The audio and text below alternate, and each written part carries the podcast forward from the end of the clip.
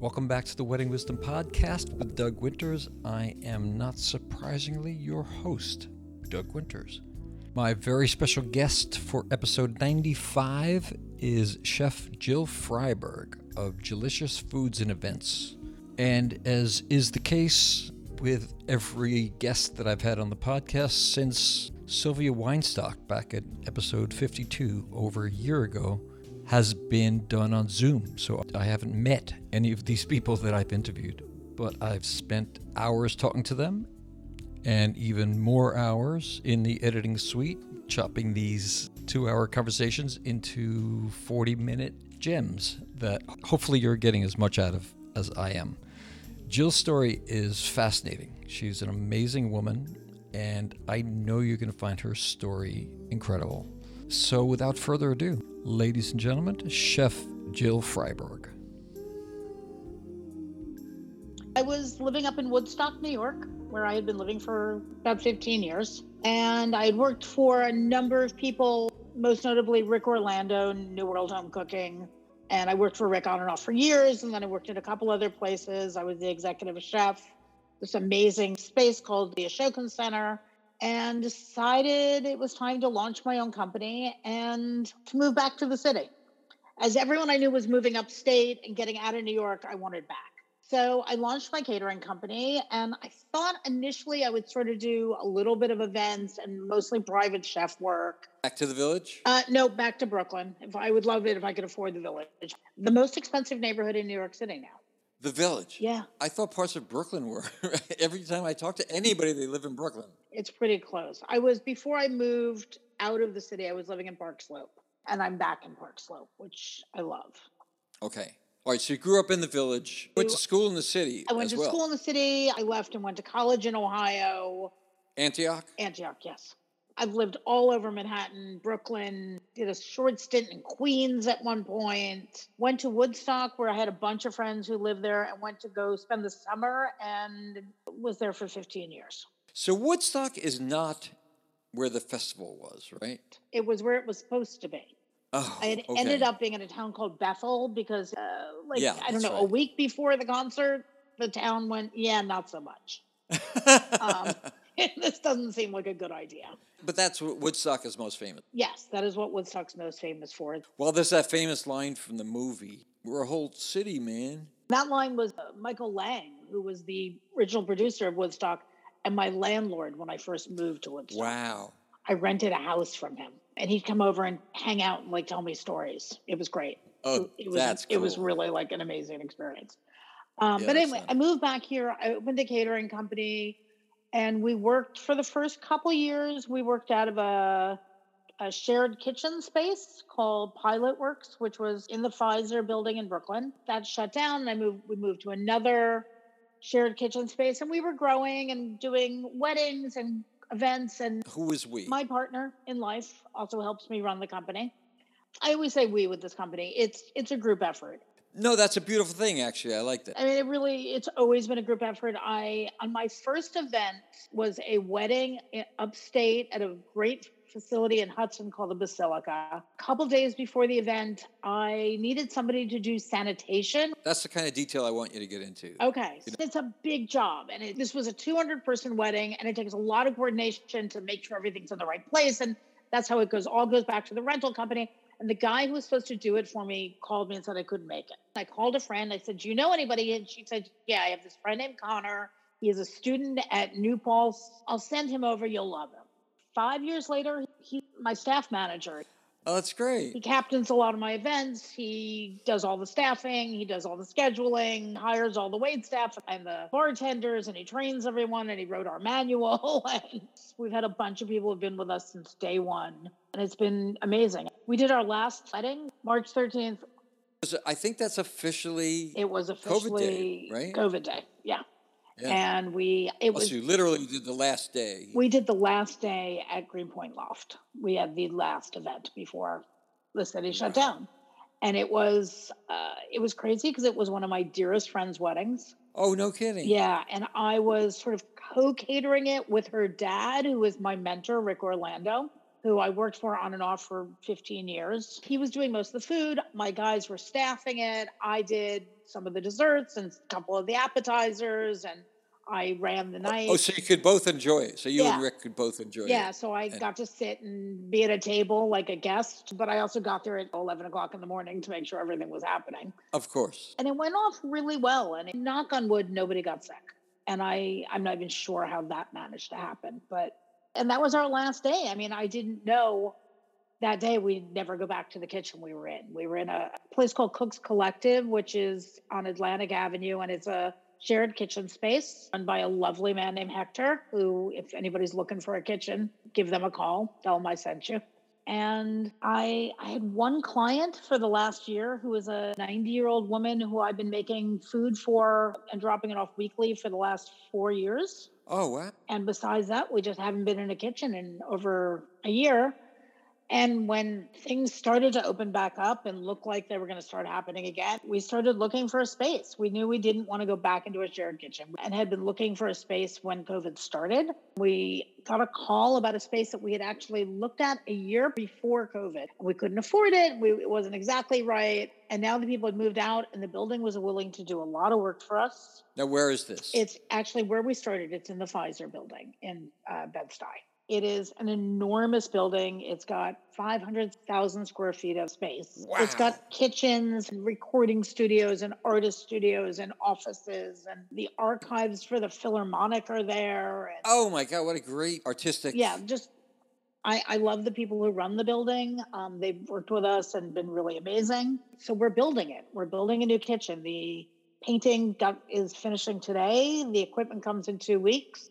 And then, you know, we get the health department in there to give us their stamp of approval. And we have our first wedding in May. We have two, three weddings in May, all small, all outdoors in tents. One's thirty-five people. The other two are like fifty-five and oh, sixty-five. Okay. Okay. I've got a bat mitzvah in May. That's seventy people, but also outdoors at the Green building, but outside at the Green building. So, yeah, as of May, we're up and running. Can I tell you something about the Green building really quickly? Yes. There's no sign that says the Green building. No. But it occurred to me the third time around the block that there was a building and it's green. Yeah. So I literally pulled in. I pulled in the back way and I said, "Is this the Green building?" And they say, "Yep." And she says, yeah. Everyone has the exact same reaction you do. Yeah, yeah, exactly. And five oh one Union, which is owned by the same people, is directly across the street. And that doesn't have any signage either. They're like, yes, it's across the street from the Green building. Which doesn't have any signage. Right, but it's green. That is so great. So yes. That's obviously an artistic choice, right? Yes, okay. and they're and they're both amazing spaces. Yeah. COVID was awful, but there were silver linings. For the first time in my life, I wasn't in the kitchen ten to twelve to twenty hours a day.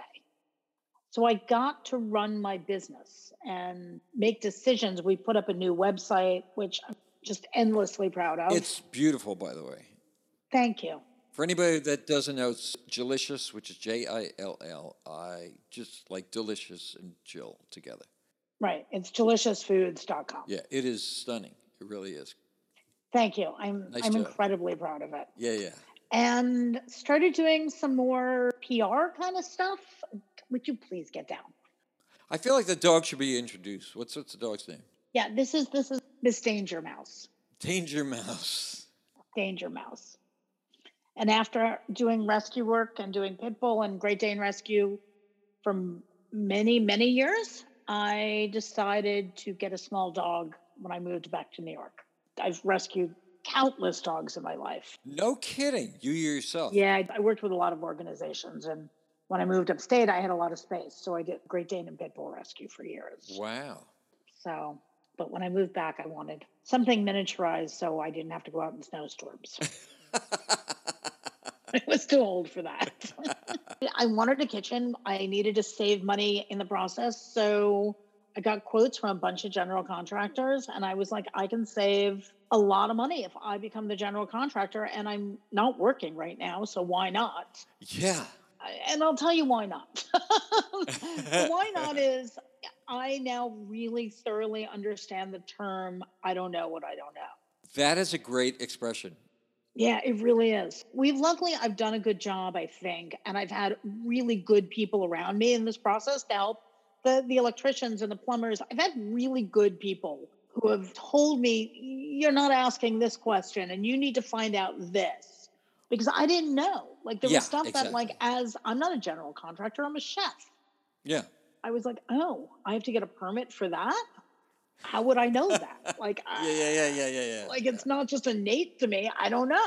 We've managed to get through it, though, with no major hurdles that didn't get jumped. Well, what's nice is that it's your company. It's literally yeah. your name in the company. And you can feel like you even picked out the exact color of the paint. Yeah. And the kitchen's amazing. The ceilings are fifteen feet. And one side of the kitchen is floor to ceiling windows. Floor to ceiling windows. Wow. I've never been in a kitchen that had this kind of light. My architect yeah. said to me, this is going to be the most beautiful kitchen. We spent a lot of money on equipment. I bought the oven I wanted and the stove I wanted. And there was a couple things I wanted to not get. And my partner, who's also my boyfriend, bought me another oven because he was like, you should have the oven. And then I found out I didn't have enough electricity. That was the part of, I don't know what I don't know. The first load of equipment's coming this week.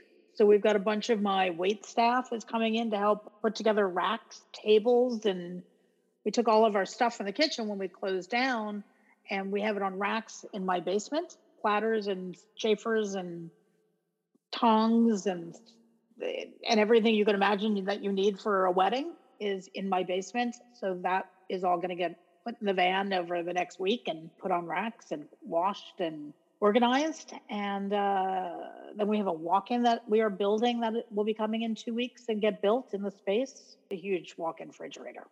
You see, that's what I've never discussed with anybody, the scale of all this stuff. A refrigerator to catering kitchen like this, I have two. I have one that is in the space that came, the space came with, which is six by nine. And then we're building one that's going to be nine by twelve. And for a commercial kitchen, it's not that big. What goes in there? Big one is when suppliers come, when farmers come drop off food, when Baldor, who's the big food distributor, all the food comes, it will go into the big fridge. And then it will get pulled out as needed and things will be made. And then it will go into the other fridge when it's done. A large piece of beef goes in one side and steaks come out the other. Oh, so you have your in-house butcher. Yeah, we do. We do almost everything. We're really dedicated to working with local purveyors. You know, we work with a ton of farmers, we work with different dairies, and then meats, we work with small vendors who I will talk to and find out, you know, this is kind of the nitty gritty, gory stuff, but when they're slaughtering the cows, these are cows that spent their lives running around on a farm, as this kind of thing goes, lived a fairly comfortable life. I mean, I'm not a vegan, I'm not a vegetarian, although we do a ton of vegan and vegetarian events and gluten-free. And one of the things that I talk about with people often is that I don't want food restrictions to be a barrier to a beautiful meal. We make sure everybody in an event we do has what they need. Doesn't feel like they're a vegan and they're just eating the leftover vegetables. Right. We're going to make them a gorgeous meal that they feel taken care of and honored for whatever their choice, food choices are. Oh, that's great. That's great. Yeah. So that's really important to us. We do a lot of corporate accounts that we do. We do like lunches every day. One account, it's seventy people and everybody's got a different food thing. And that's just the way we live now is people really are very conscious of how they eat, and what they eat, and know what works for them and what doesn't. We were doing buffets and making sure there was gluten-free and vegan and dairy-free and making sure everybody had something. And now we're, we're working on packaging, doing really great, environmentally safe, compostable, beautiful packaging, because everyone's meals when we get back are going to be individual. We're not, you know, you can't do these big corporate buffets That's anymore. Right. It's a little bit of a different time now. We're, we're working on a whole bunch of ideas and ways to do it that satisfies everyone and keeps everyone as safe as possible. I'm doing a lot of stuff outside the city this summer, tent kind of events. My first big weddings in the city back, and not, well, yeah, I have a two hundred person wedding scheduled for November. I put a caveat into my contract this year saying, if your wedding gets canceled or your event gets canceled because of COVID, you're not going to lose any money with me. We'll reschedule it. We will find a date. That's the force majeure. Yeah. I mean, I think you have to. I, I know a lot of my clients are really getting my, my language screwed by venues, by places out on Long Island or in Connecticut or Jersey. These sort of big wedding, I don't know what you'd call them. Factories. Wedding factories. Yeah. And, you know, they've had to cancel their weddings or postpone, and they're not getting their money back. And I think it's just criminal. And I get it. I mean, we're struggling too. I mean, all of us, everyone in the wedding industry. Yeah. Oh, yeah. You know, all kind of in this boat together.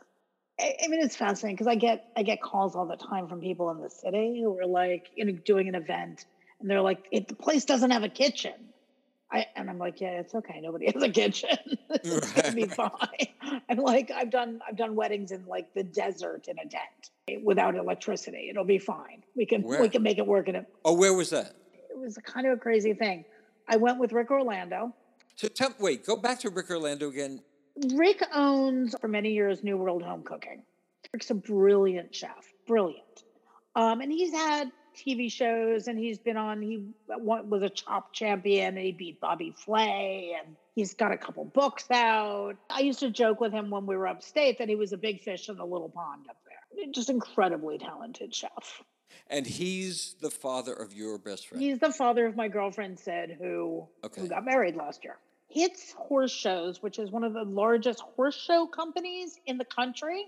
They put on these very long, very intense horse shows that go on for six weeks. Oh, wow. So I went with Rick to River County, California, which is south of like San Diego, south of um, Springs. That's like Mexico. It's where Coachella happens. It's actually there. Oh, okay. For twelve weeks, we were the caterers for the horse show. We did the V I P tent, which had one thousand people a day, and it was insane. It was like four of us feeding just hundreds of people a day. It was insane. Um, but yeah, we so that was out in the in the desert. It was the first time we've met, but there's something about you, like you're not afraid to get your hands dirty, and and testament to the fact that you are building your own building. Thanks. Really. Yeah, I mean, I think that's the nature of chefs. Yeah. It was funny this year, I wasn't in the kitchen and I was, you know, I was working, I was building my website and I was building the new kitchen and putting together new menus. And I remember turning to my my partner at one point and going, people call this work? I'm sitting at a desk. Well, that's what I mean. I could do this in bed. Like, work's like in the kitchen on my feet, humping it for twelve hours a day. That's work. This is, this is, I'm sitting down. There's so many things I want to ask you, but what is a work day for you? Like if everybody says, well, a wedding's four hours. Well, it's not really four hours. You got the cocktail hour. You got the ceremony. I, I have to set up an hour before at least. Yeah. Takes me an hour to break down, put on my tux and, and drive to wherever it is and then drive home from where it is. It's at least right. a ten-hour day, at least, maybe twelve. Uh, at yeah. least. Oh, and I'm on my feet minimal. the entire yeah. time. You know, like those, they have those apps on the phones that count the number of steps you have. How many steps would you say you do in a day? Did you ever count? Oh, yeah. I've done it for catering days. It's fifteen thousand minimum. And what are you wearing your feet? I have a couple pairs of chef clogs, but my favorite ones are their nurse clogs. I used to buy these very expensive, like Merle's and these fancy ones. And now I buy, they're like forty bucks, and they're I get them off a nurse's catalog, and they're really comfortable. The other trick is to change shoes halfway through. Ooh. Yeah, as long as like the shoe's just slightly different, the The depth is an eighth of an inch difference, just slightly different. If you change halfway through, it really helps. Good tip. Yep. And now I bring a pad, a mat with me to events. They're they're made to go in the kitchen, but I didn't. I never used to bring them with me to events. And now I grab one for myself and my cooks, one for each of them. Because it's easier to stand on than it is. Oh my on God, it makes a huge difference because a lot of the places you're standing on cement. Yeah.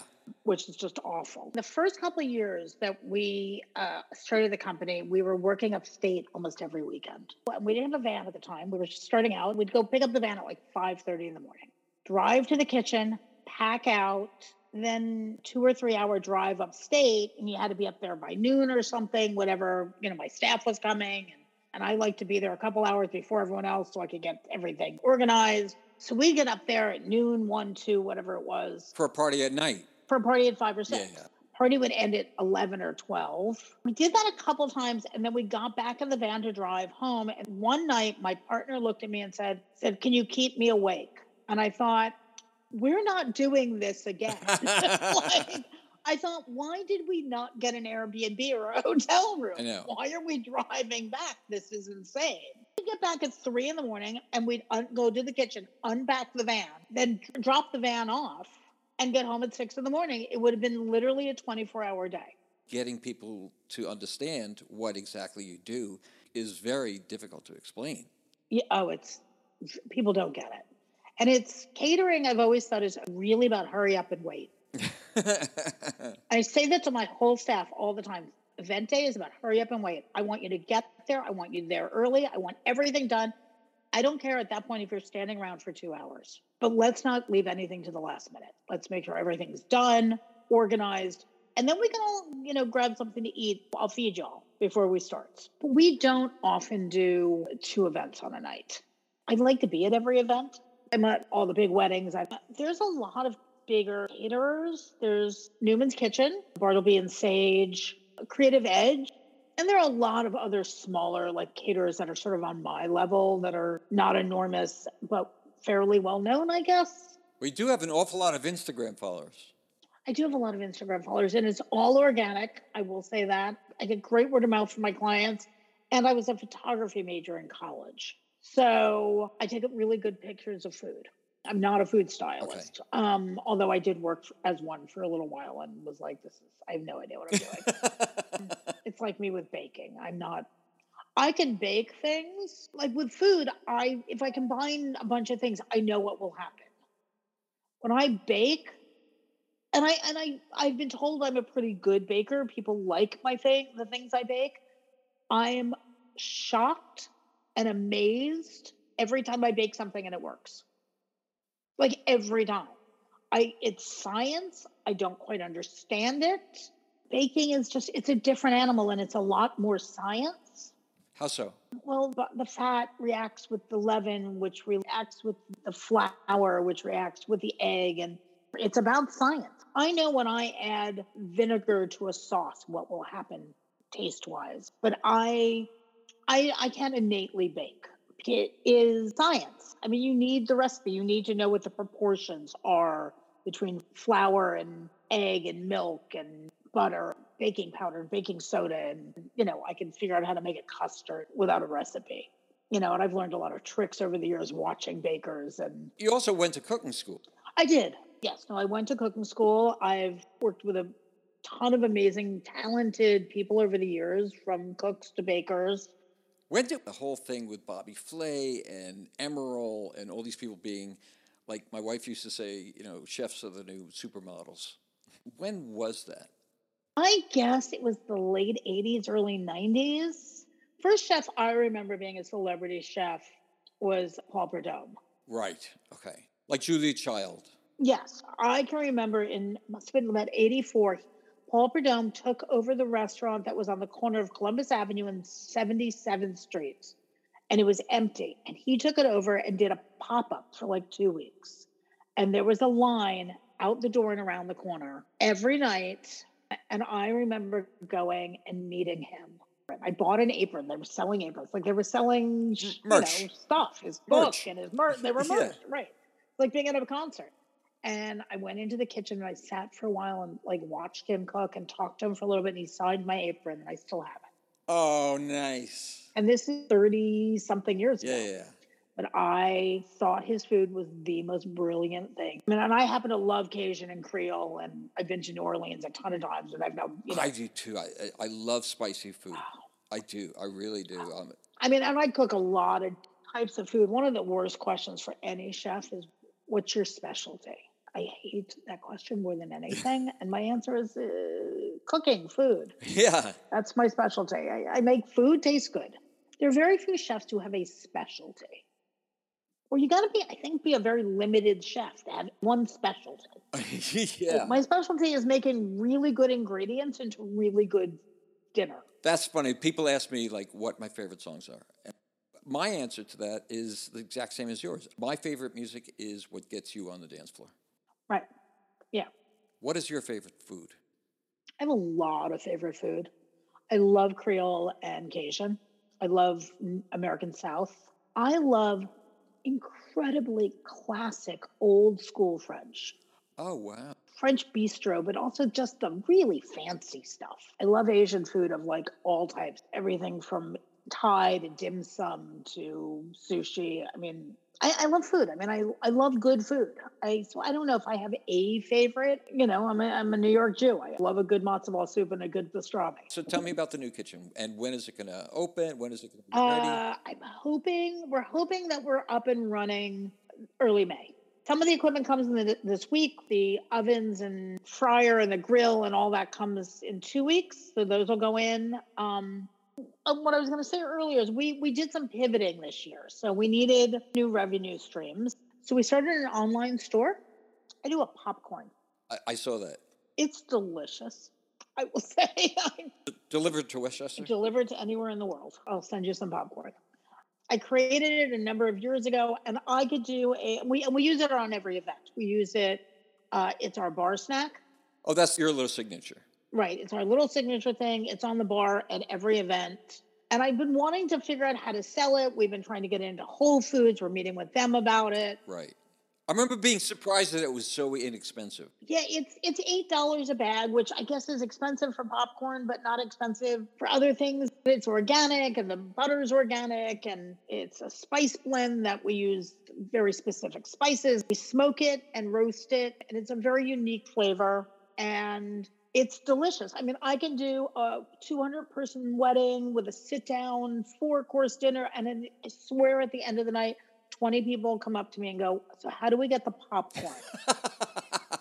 And I'm like, well, you just had the most luxurious, elegant meal. Yeah. And they're like, yeah, that was great. It was wonderful. How do we get the popcorn? Because they had it during the cocktail hour? Yeah, they had it during cocktail hour, and people will eat bowls of it. So now we have an online store, so we sell that. We sell our s'mores, which I'm a, I'm a, I'm a s'mores fanatic. It's like thirty Five dollars for a whole s'mores kit with marshmallows for two people, and it's six marshmallows, and the marshmallows are they're enormous. And we use um, really beautiful organic chocolate, and we could do gluten-free graham crackers if people want them. We make those, yeah. um, and it comes with sterno and sticks, so it's like an, everything you need to do s'mores.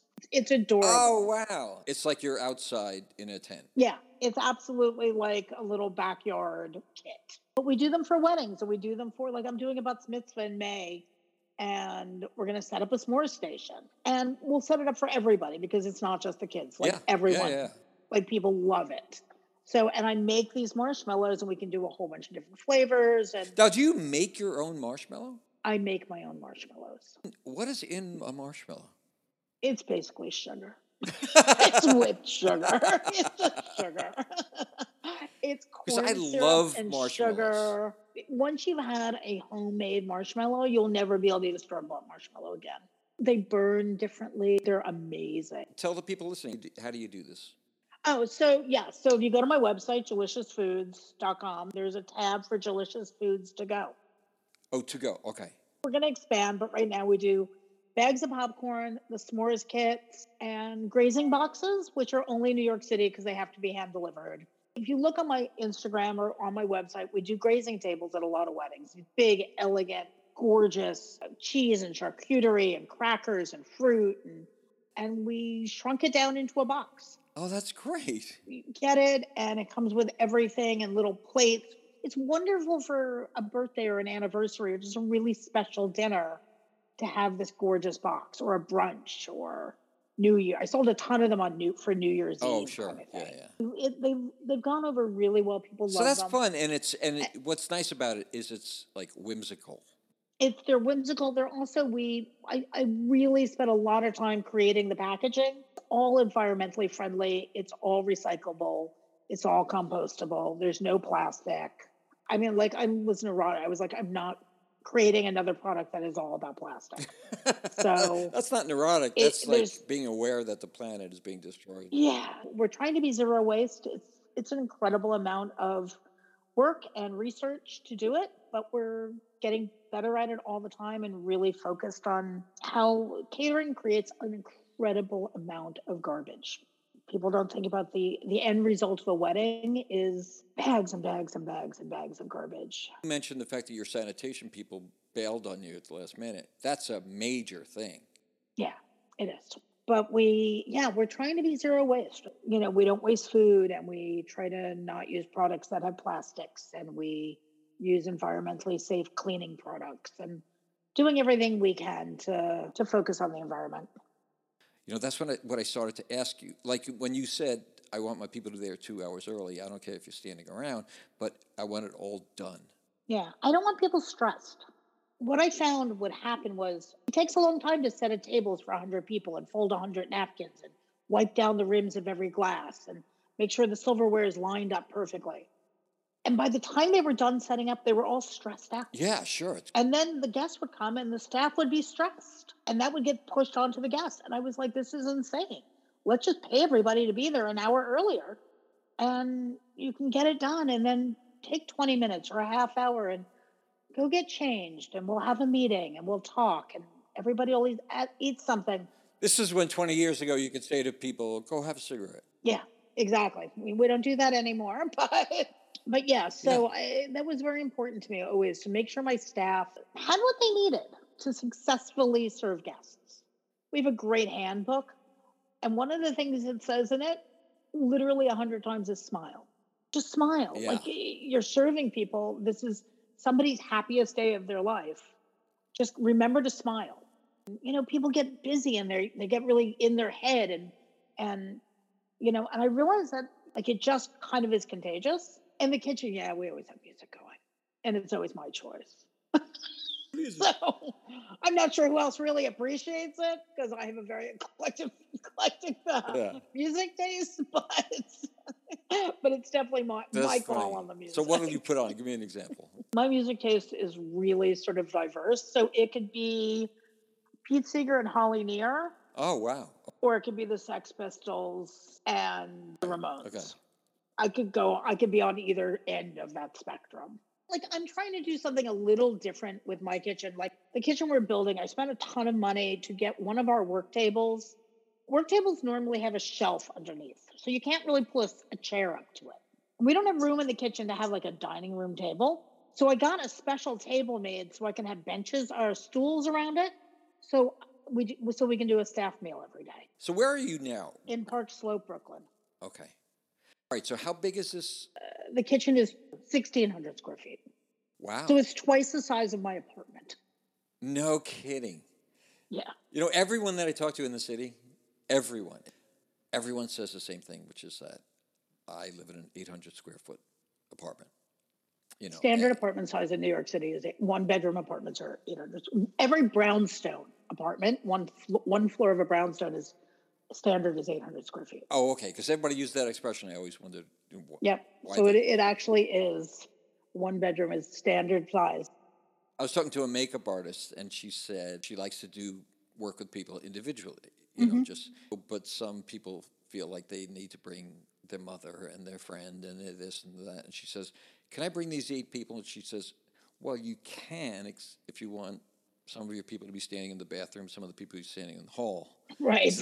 She says, "I'm in an eight hundred square foot place." Yeah, uh, that's basically what it is. So yes, my, yeah. my new kitchen is twice the size of my apartment. So how do people find you? I'm on the Knot and Wedding Wire, so people find me there. I get a lot of people who found us on Instagram. Uh, we're now starting to come up on Google, which is kind of exciting, which is partially because of the new website and because I, I have a blog on the website. So we do a lot of raising our S E O, which is a whole, you know, another thing that I've learned about this year. A lot of people just find us uh, word of mouth. You know, people get married, have friends who are getting married, or I'm having a birthday party, or I'm having a corporate event, or somebody I know is getting married. So we get a lot of word of mouth. We do a lot of like, not corporate events, I'd say, but like we did right before the world shut down. We did a wonderful cocktail party for, it was a teacher student night at a school for special kids. So I got two jobs out of that. It was like a fairly small event, like fifty people. So I got to actually go talk to people, which was really nice. You know, we get jobs through jobs. Um, I went upstate for three days to do a a weekend bridal shower. I was the, their private chef for the weekend, which was really actually quite fun. And I stayed at a hotel, but I went and cooked dinner for them for three nights. Oh, that's beautiful. It was lovely. And, uh, you know, I know I've gotten a bunch of other jobs through that. The women who were there have hired me to do other things. I'm now uh, on the preferred vendor list on some venues and just started working with an, uh, an event planning company called Modern Rebel. And they're just super cool. Oh, you should definitely interview Amy from Modern Rebel. They're just super cool. And they've got a really interesting, amazing sort of modern philosophy about weddings and couples and inclusion, and, and they kind of follow a lot of what I think of as how the industry needs to sort of change and evolve yeah. and be more inclusive in a lot of ways. And I, and I met Amy on Instagram. We were just like, wait, why don't we know each other? We believe in the same things. And I did a tasting yeah, yeah. for her, and they added us to their group of people they refer. And take a look. I'm, I did an interview with Amy on my, on the blog on my website. Take a look. She's she's very cool. Oh, cool. Yeah. yeah. Well, that's that's where I found you. I think I called you. Our first bunch of things were just writing. Like, why don't we know each other? I, I know, I, right? I, exactly. Yeah. Know, I have a great band, and you know, you're a great, you know, chef. And do you consider yourself a chef? Are you Chef Jill? I am. Yep. Yeah, and I spent a lot of years earning that. I didn't call myself a chef for many, many years. I had a, a kid who worked for me last year, and he said to me when he first met, he said, "I'm a chef." I was like, "Oh no." You're twenty-two years old. You got to earn it. Yeah. You got to earn it. Like, and I think it's like this word that kids use now. Like when they get out of cooking school, they're like, "I'm a chef." Like, I was a cook for twenty years before I said I was a chef. And I mean, I'm literally like back in the day, like there were different color pants you wore depending on where you were. It's a very, it's a weird hierarchy. I also came up. There were no women in the kitchen. It oh, was no a kidding. very, very. I mean, it's still in a lot of ways a an old boys club.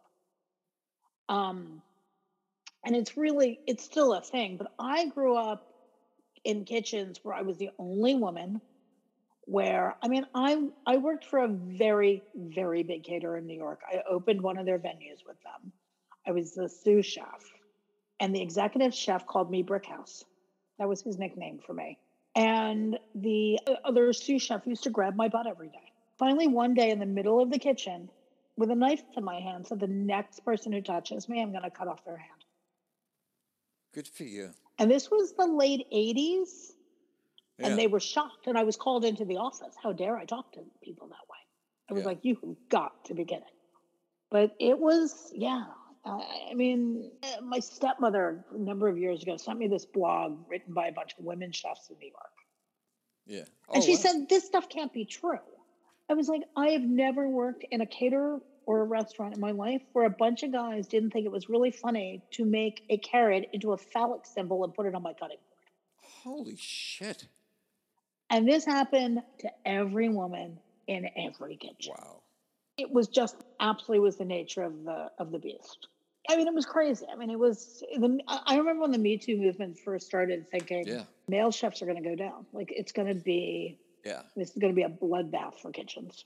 And I know guys who are just creeps. I mean, and they're very well-known chefs.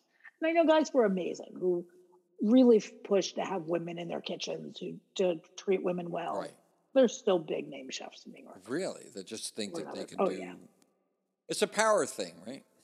It Well, it was a power thing. It was, you know, women in the kitchen were... Women were supposed to be in the kitchen at home. Right. Barefoot and pregnant. Yeah, not in, in not in a restaurant. I mean, I remember applying uh, years ago where you'd find out jobs in, in the New York Times Help Wanted. Right. Okay, I'm really aging myself. Um, and I remember applying for a job and calling, because you called. Yeah. That's how you, you, you couldn't email them. You called right. to make it, set up an interview. And the woman said to me, she laughed. It was a French restaurant, a well-known French restaurant. She laughed. She said, we, we do not hire women here. Wow. You, would you want a waitress job or maybe in, in the bakery? You could work in the bakery. Holy cow. And I remember calling the New York Times and saying, you can't let these people advertise. Wow. Is that bad? Oh, yeah. I mean, but, and that was, uh, that was not surprising. We're not talking about a century ago. We're talking about thirty years ago. No, we're talking about thirty, twenty-five, thirty years yeah. ago. Not even twenty years ago. Yeah.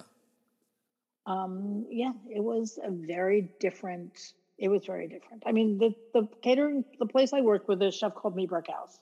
Was, that was less than twenty years ago. Jesus. When did you officially call yourself chef? I, when I got hired to be the chef. Oh, okay. The head chef. when I was hired to be the head chef, that was when I first said to me, I'm a chef now. I'm no longer a cook. I'm a chef. One of my favorite movies about chefs is...